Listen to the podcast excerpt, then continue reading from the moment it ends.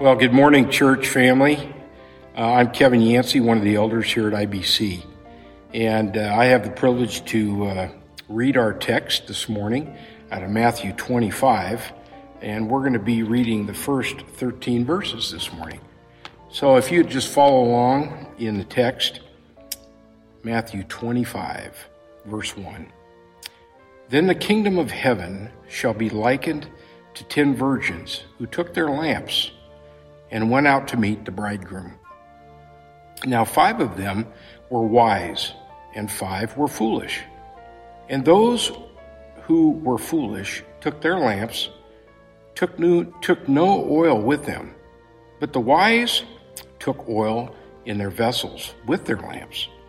But while the bridegroom was delayed, they all slumbered and slept. And at midnight a cry was heard Behold, the bridegroom is coming. Go out to meet him. Then all of the virgins arose and trimmed their lamps. And the foolish said to the wise, Give us some of your oil, for our lamps are going out. But the wise answered, saying, No, lest there should not be enough for us and you, but go rather to those who sell and buy for yourselves. And while they went to buy, the bridegroom came, and those who were ready went in with him to the wedding, and the door was shut. Afterward, the other virgins came also, saying, Lord, Lord, open to us. But he answered and said, Assuredly, I say to you, I do not know you. Watch therefore, for you know neither the day nor the hour in which the Son of Man is coming. May God bless the reading of his word. I want to thank you, Kevin Yancey, for reading the text for us. And, um, you know, just to give you a, a, quick reminder or the context in which we are continuing our study through the Gospel of Matthew, you might recall, if you were with us last week, that the, the exhortations that Jesus gave to us were kind of threefold in nature. He says, Because I'm coming back at a time that is unknown and unexpected, he says he calls his people, he calls believers to be alert, one, to be ready, second, and thirdly, to be faithful. To be alert, to be ready, and to be faithful. And of course, in, in very a typical fashion, we see that Jesus doesn't just give exhortations, but he also gives illustration. He, he speaks in parables to, to better emphasize or to, to further drive home the spiritual truths that he's trying to, uh, to help people understand more fully. Now, just for the sake of reminder, because again, we, we sometimes hear the word parable but don't really know what a parable is. A parable is basically a fictitious story that Jesus makes up, but he uses common everyday circumstances, uh, common customs and traditions in order to drive home this spiritual truth. Now, for us today, in a kind of a 21st century Western context, parables can be difficult to understand because the, the, the common everyday realities that Jesus refers to may not be so common to us. So they're common to Jesus' listeners, but they may not be common to us. So it is helpful for us to kind of dive into a little bit of a historical understanding and to understand, uh, to, to I guess, grasp a better uh, historical and cultural understanding of j- basically the times in life during Jesus' ministry. In this case, it's helpful to learn a little more about a first century Jewish wedding tradition. After all, they're quite different from the typical ceremony or wedding ceremony that you and I might envision or think of. You know, just this past week, when I was thinking about just differences in wedding traditions, if you do a, just a quick Google search, I mean, basically every people group and every nation has their own wedding traditions, and they're all very different. I mean, even in, within the United States, we see that there are a lot of traditions depending on kind of your background, depending on uh, your family heritage, or whatever it may be. But uh, a quick survey, I mean, I, as I looked and did my quick Google search, was this. In India, for example, uh, it is very traditional for the, the women to complement their jewelry by also getting henna tattoos. And so, henna tattoos being, uh, they're not permanent, uh, but they stay around for a while. And we see that eh, basically uh, they get this to kind of help beautify themselves for their wedding ceremony. We also see in Germany, for example, that uh, uh, the, the, both the bride and the groom, they actually had this tradition of sawing a log together, you know, kind of almost classic logger fashion. And they're sawing a, sawing a log together. And it, of course, that is actually to symbolize uh, kind of the combined strength of the married couple, especially when they face difficult times. In Norway, we see that their wedding cake is almost always uh, wrapped around a bottle of champagne in its center. In Fiji, we see that a whale's tooth is given to the father of the bride before the man can ask permission to marry his daughter. In China, it's very accustomed to have a tea ceremony. Again, tea was a, a bringing together. And so in China, tea together is extremely important. In Sweden, brides don't even wear a veil. Of course, not many people do today, even in the Western culture now. But they don't wear a veil, but they wear a kind of a crown of flowers. And, and of course, the, the father actually places a silver coin in the bride's left shoe. And the mother places a gold coin in the, the bride's right shoe, symbolizing hope and prosperity.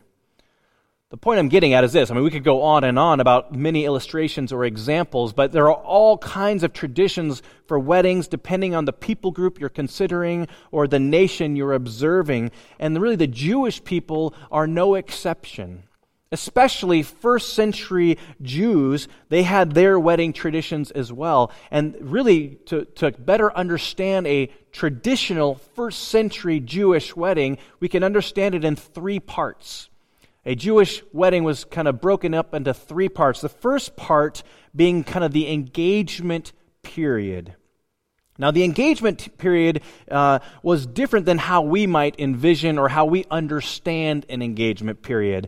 In this, during this stage or this period, the fathers of both the soon-to-be bride and the groom would basically would, be, would kind of arrange the marriage contract and then the soon to be bride, as well as the groom, uh, really had little say in the matter. They had little involvement in this arrangement. It was between the fathers. That's what this engagement period was.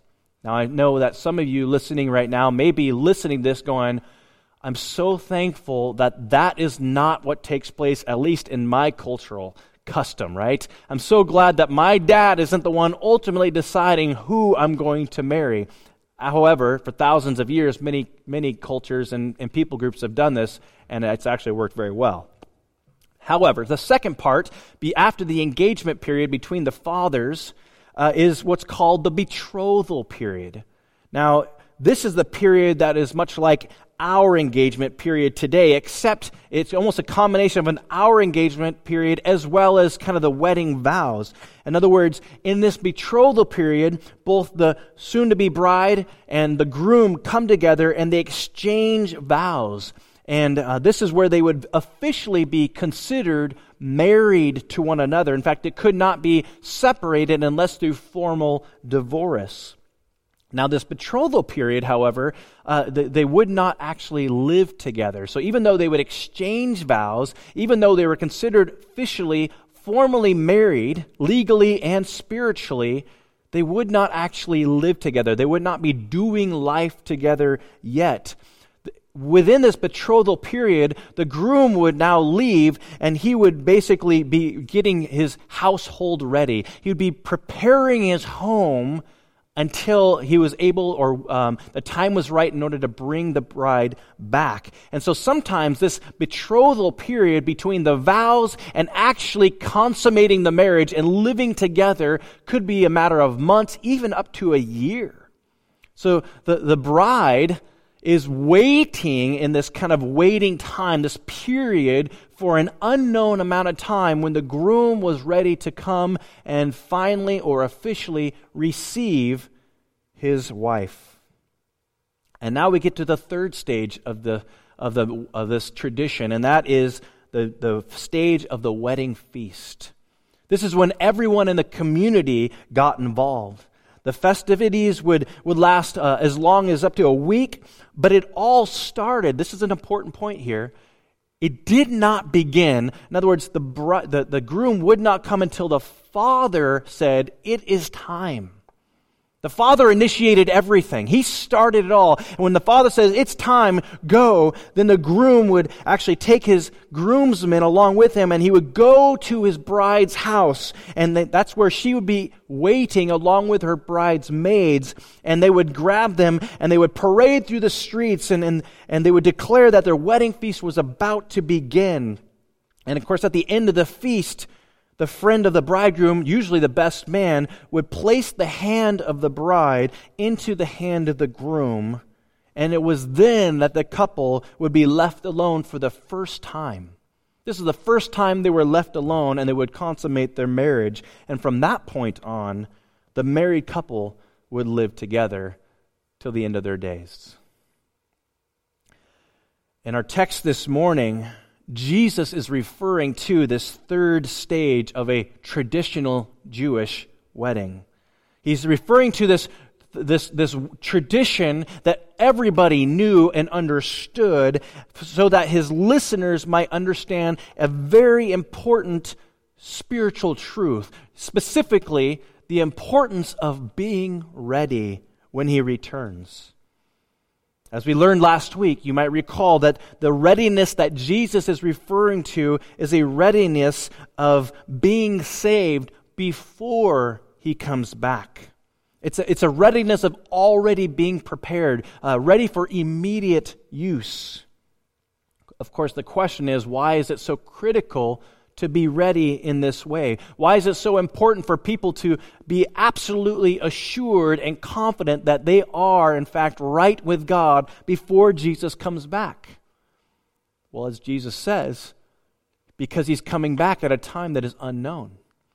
In other words, we need to be in a state of readiness because we don't know when he's coming. Much like the virgins don't know when the groom is going to come, and even the groom doesn't know until his father said, Is it his time? And it could happen in the middle of the night. In fact, often it did happen in the middle of the night.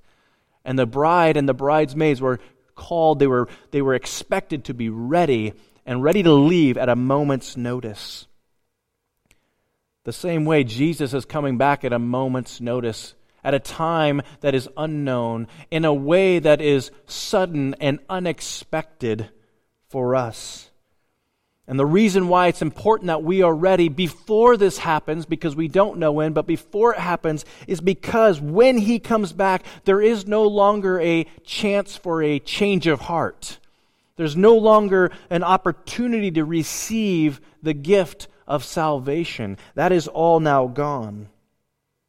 And so we see in this parable of the ten virgins or the ten bridesmaids that it, it, it, emphasizes the importance of what Jesus exhorted all people to be ready. Now, of course, like every parable, it's helpful to identify the, the kind of the who and the what each character represents. So let me just kind of break down a keep uh, to explain or make connect the parallel between this parable and reality.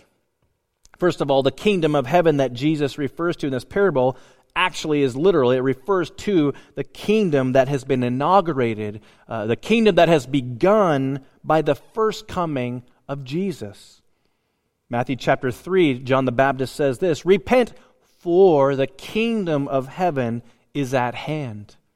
Matthew chapter 4, it says, From that time on, Jesus began to preach, saying, Repent for the kingdom of heaven is at hand.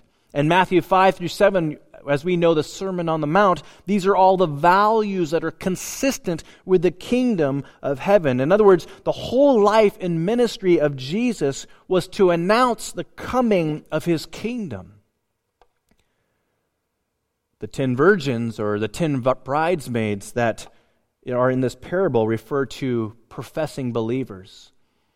These all represent people who claim to be a follower of Jesus, to be a Christian. And the bridegroom, as is oftentimes the case in Scripture, represents or refers to Jesus Christ. Of course, Jesus, as the, as the Messianic Son, he is often pictured as the bridegroom, and we as Christians, his followers, the church, in fact, are the bride of Christ. Listen to what it says in Matthew chapter 9, verses 14 and 15. One day the disciples of John the Baptist came to Jesus and asked him, Why don't your disciples fast like we do and the Pharisees do? And Jesus replied, Do wedding guests mourn while celebrating with the groom? Of course not. But someday the groom will be taken away from them, and then they will fast. Again, Jesus uses these, these kind of wedding or marriage uh, verbiage, kind of the verbiage of wedding and marriage to identify that like he is the groom and, and we are the bride. We also see that this marriage feast that is represented in this parable refers to the future marriage feast of the Lamb. In Revelation 19, we get this picture from the Apostle John when he says this Let us be glad and rejoice, and let us give honor to him, for the time has come for the wedding feast of the Lamb, and his bride has pre- prepared herself. Blessed are those who are invited to the wedding feast of the Lamb. Again, this is the, the, the, culmination of all things. This is the, the consummation of all things. This is the end of all things. Evil has been eradicated or is on the verge of being once and for all eradicated. And Jesus is king. He's already king, but he will be fully recognized as king and as Lord and as God. This is when the bride of Christ, the church, all true followers of Jesus, will be presented to King Jesus and who will reign with him forever. The question is what does this all mean? I mean, I've given some indication to it that the kind of overall, overall arching theme is, is the exhortation to be ready, but what are some of these components? What are some of the details within this parable really getting at? Well, I think there are three significant observations. The first being that the bridegroom being delayed describes the waiting period that followers of Jesus experience until his second coming. Let me just say that again the, the, the bridegroom being delayed, remember that betrothal period could last months, it could last for an unknown period of time. The bridegroom being delayed describes the waiting period that you and I, as all followers of Jesus, are experiencing until the second coming of Jesus. Now, this waiting period is often what we, what we refer to as the last days. The irony, however, these last days is that we've been in the last days since Jesus ascended into heaven. In fact, every generation of people has thought that they were in the last days. The Thessalonian church thought they were in the last days because everything that was happening to them, everything they endured, all the hardships, all indicated we must be in the last days. This is what was promised would happen in the last days. And yet, Paul exhorts them hey, live your lives faithfully with the full awareness it could be, but you don't know. We've been in these last days, and so because we've been in the last days for so long, it can be tempting for us to think that we're not really in the last days. I mean, last days in our minds is like, okay, it's almost done.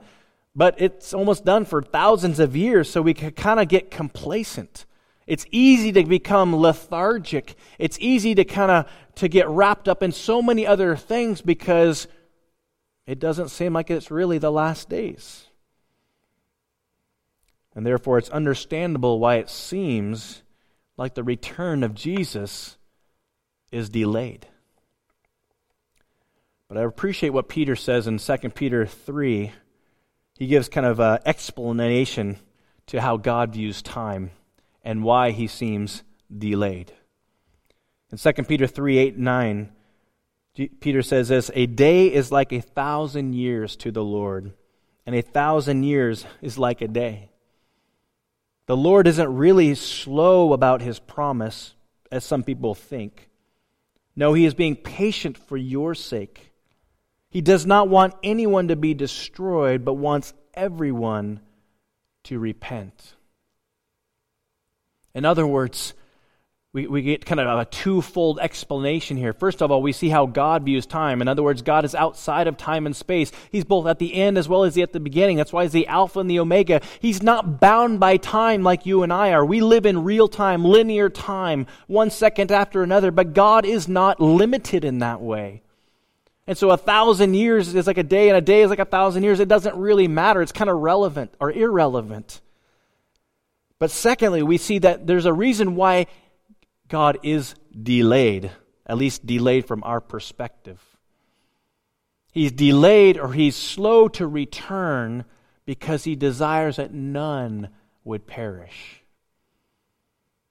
If you think about it this way, if God were to come back now, that would mean other people would be lost to eternal judgment.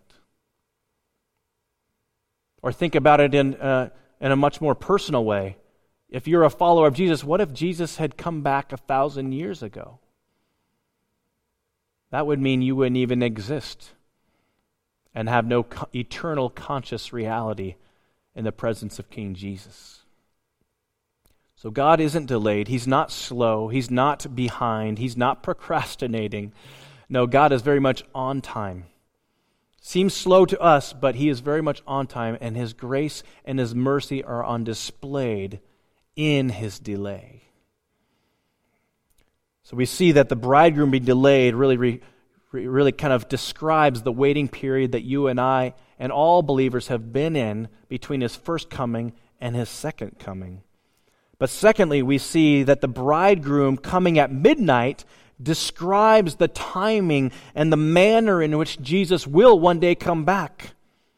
In other words, as I've said over and again, his return will be both sudden and unexpected. Sudden, as it's going to happen very quickly, and unexpected because we don't know when that will in fact take place. As I've said before, traditionally the bride and the bridesmaids, they had to be kind of, they had to be ready always, not knowing when the father would ultimately send his son, the groom, to come get his bride. He did not, she didn't know, so she had to be in a constant state of readiness for whenever that happened, day or night. And as this describes the return of Jesus, we see that it will be both in the, in the same way, very similar way, sudden and unexpected.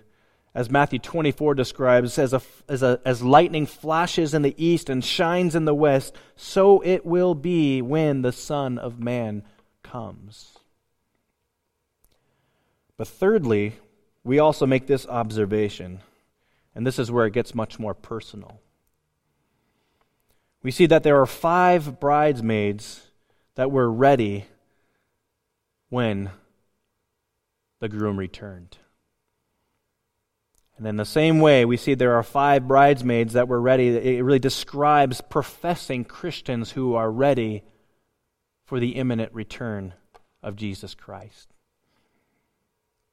There were 10 bridesmaids total, but only five that were actually ready. There were ten bridesmaids, but only five were described as wise. Ten bridesmaids, but only five had enough oil. Ten bridesmaids, but only five that were prepared. Ten bridesmaids, but only five that were let into the wedding feast. Ten bridesmaids, but only five that were truly saved. They all looked the same. They all, they all uh, were invited to the wedding feast. Everything was normal. No one would have known the difference except for when the groom came. That's when the distinction was made. That's when we saw there was a difference between five bridesmaids who were prepared and five bridesmaids who were unprepared. They all looked on the surface the exact same. They dressed the same. They had the same invitation. They waited for a while, but then it showed that they were not actually ready. And of course, the point that Jesus is making here is readiness is in a reference to salvation. It shows that there were five that looked religious, but were not actually saved. They played the religious part. They were probably no doubt busy with religious duty, very much part of everything for the most part, but something was critically wrong that they were not actually saved. On the surface, everything seemed the same between all the bridesmaids, but they were not the same. Just this morning, actually, before I came in to, to preach this sermon, I was talking to uh, our head sound guy, Roger, and he was we were talking about two different sets of headphones. In fact, I even grabbed them for the sake of illustration right now. We have two sets of headphones, and at first glance, you would look at these headphones and go, they look the same. They're both black. They both got the nice, soft, squishy things that fit around your ears. They both keep your ears warm, and they both they both allow you to hear uh, the sound. But they're actually very different. This set of headphones is a cheap knockoff. This is the real deal.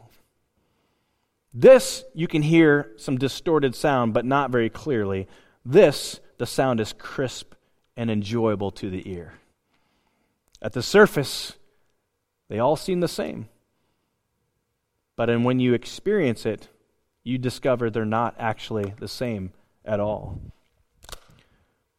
Again, the point that I'm trying to drive home, the point that Jesus actually drives home is that these virgins all look the same. They were all, uh, on the surface, uh, very similar, but they were not. And as this relates to you and as this relates to me, I believe that the question that you and I are left with is this Are you ready?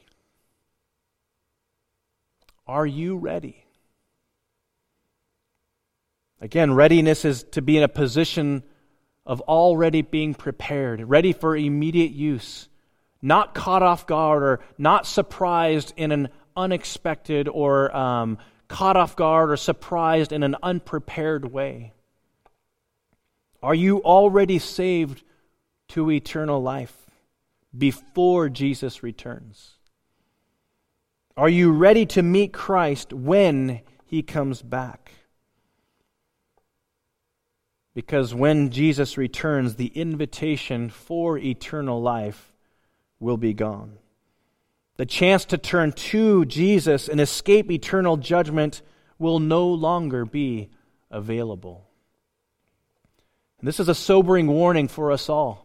Just listen very clearly, brothers and sisters. A sobering warning, warning for us all because the unfortunate reality, according to Scripture, is that many who say they are Christian Many who profess faith in Jesus Christ, many who think that they are already right with God, are actually not right with God, are actually lost.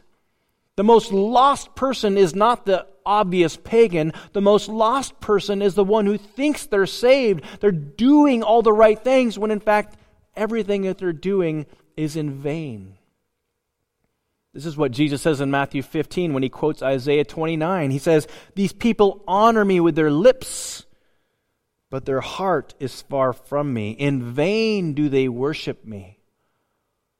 Remember that what John says, you are a bunch of whitewashed tombs. You have the appearance of purity, but you're actually dead on the inside. You have the appearance of life and godliness, but you are actually dead. Dead man's bones. And this is a description that we all must seriously evaluate. Maybe asking questions like Does this describe me? Am I, am I a person that's only giving God lip service, but my heart is not inclined? My affections are not really for God. Perhaps my heart is actually far from God. I've played the part for years but I really don't love Jesus. You see, your assurance of salvation, your assurance of being ready, cannot depend on what you did earlier in life. Your assurance of salvation cannot depend on just having a spiritual experience at some past moment. Your assurance of salvation cannot depend on whether you responded to a, a formal invitation at some point in time in life. It cannot depend on just growing up in a Christian home, being familiar with godly or biblical truths. It cannot be, it cannot be depend on just praying a prayer or whether you used to love Jesus. No, the question that we must all come to, to grips with is this. Are you trusting Jesus today? Are you trusting Jesus right now? Yes, you might have, might have been genuine in the past, and, and this doesn't necessarily, we're not necessarily talking about losing salvation. That's not what we're going at right now. The question is have you even ever been saved in the first place? Are you trusting Jesus today? Are you ready today? Is your oil lamp filled today? Is your salvation genuine today? Paul exhorts in 2 Corinthians 13 when he says, Examine yourselves. Examine yourselves to see whether you are in the faith. Test yourselves, or you, do you not realize this about yourselves, that Jesus Christ is in you, unless indeed you fail to meet the test? It's interesting that when John writes the, the letter to 1 John, he says in verse John 5, I write these things to you so that you believe in the name of the Son of God, that you may know your name, that you may know you have eternal life. John is saying, I want you to know, and this is how you can know. This is the evidence that kind of points to a genuine salvation. This is the, the, this is the, the, the, characteristics that define and describe someone who's truly saved, someone whose name is truly in the book of life. Perhaps we need to ask this question or settle this question in our mind what does it mean to be genuinely saved? Well, again, through our study of the Gospel of Matthew, Jesus gives a number of descriptions. I'll just give you a handful to, to drive the point home. In Matthew 4:17, Jesus says, "Repent of your sins and turn to God, for the kingdom of heaven is at hand, is, is, is near." Matthew 7:21, "Not everyone who calls to me, Lord, Lord, will enter the kingdom of heaven; only those who do the will of my Father in heaven will enter." Matthew 12:50 Anyone who does the will of my Father in heaven is my brother and sister and mother. Matthew 16 If anyone would come after me let him deny himself take up his cross and follow me. For whoever would save his life will lose it but whoever loses his life for my sake will find it.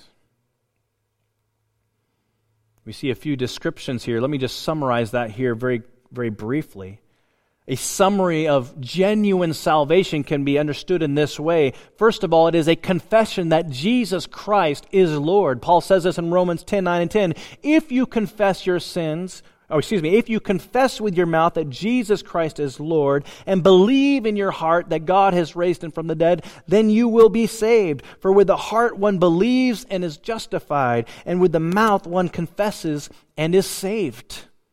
So, part of salvation, part of assuring a, a true salvation is that you believe that Jesus Christ is Lord. Remember what we learned? Antichrist will deny this, but those who are truly saved will say, no, Jesus is not just some other random guy. He's not just a good teacher. He's just not a great, someone worth listening to. He is Lord and He is God. Secondly, however, that doesn't save you in its entirety. Yes, you must confess right doctrine. You must confess right theology, but it, now it's a matter of the heart as well.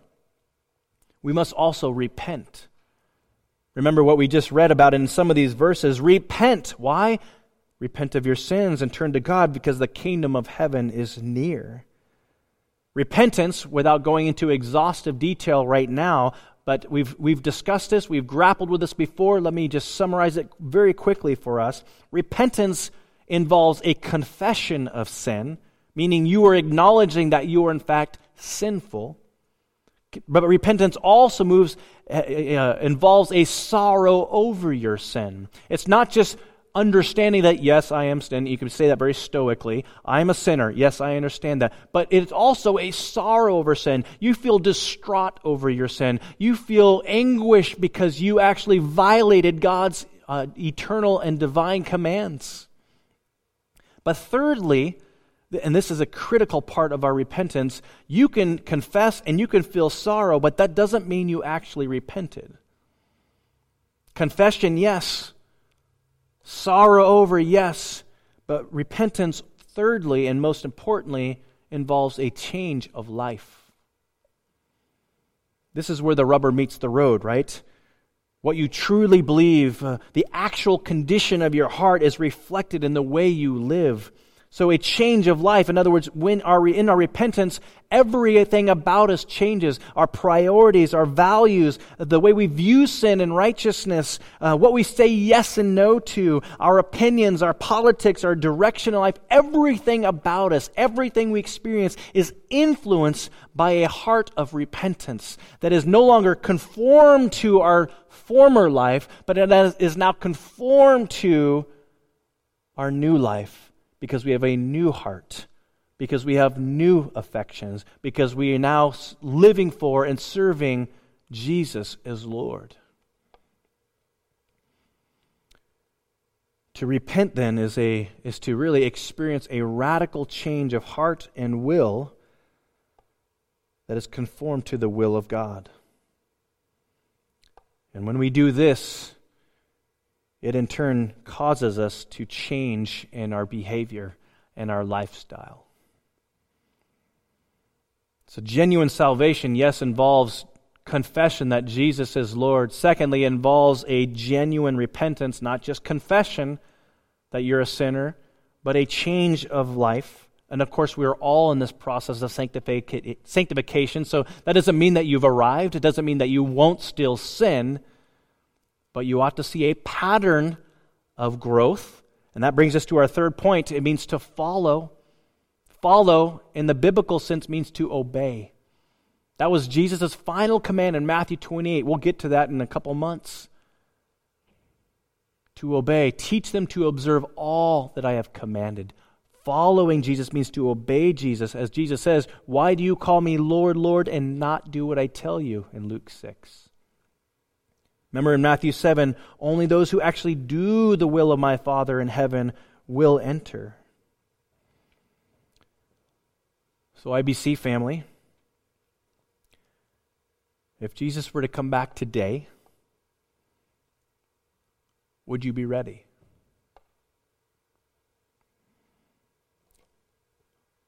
Are your actions, are your choices, are your thoughts? Is your attitude all consistent with one who expects Jesus to return today? One commentator gave personal reflection to this, and I thought it was very appropriate to share with you. He says, My wife and I made a commitment that we don't ever want to say, if only. If only we had taken care of our health more.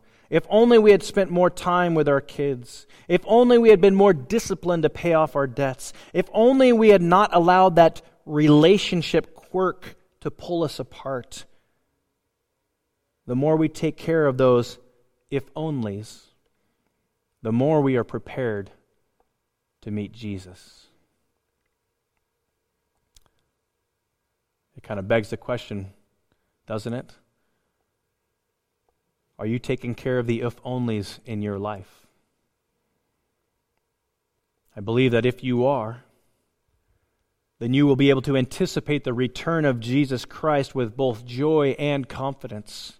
You will anticipate in a good way, in a healthy way. But if you're not, then there won't be a joyful anticipation, it will be a fearful anticipation. And it is also cause for you to get right with God and with one another.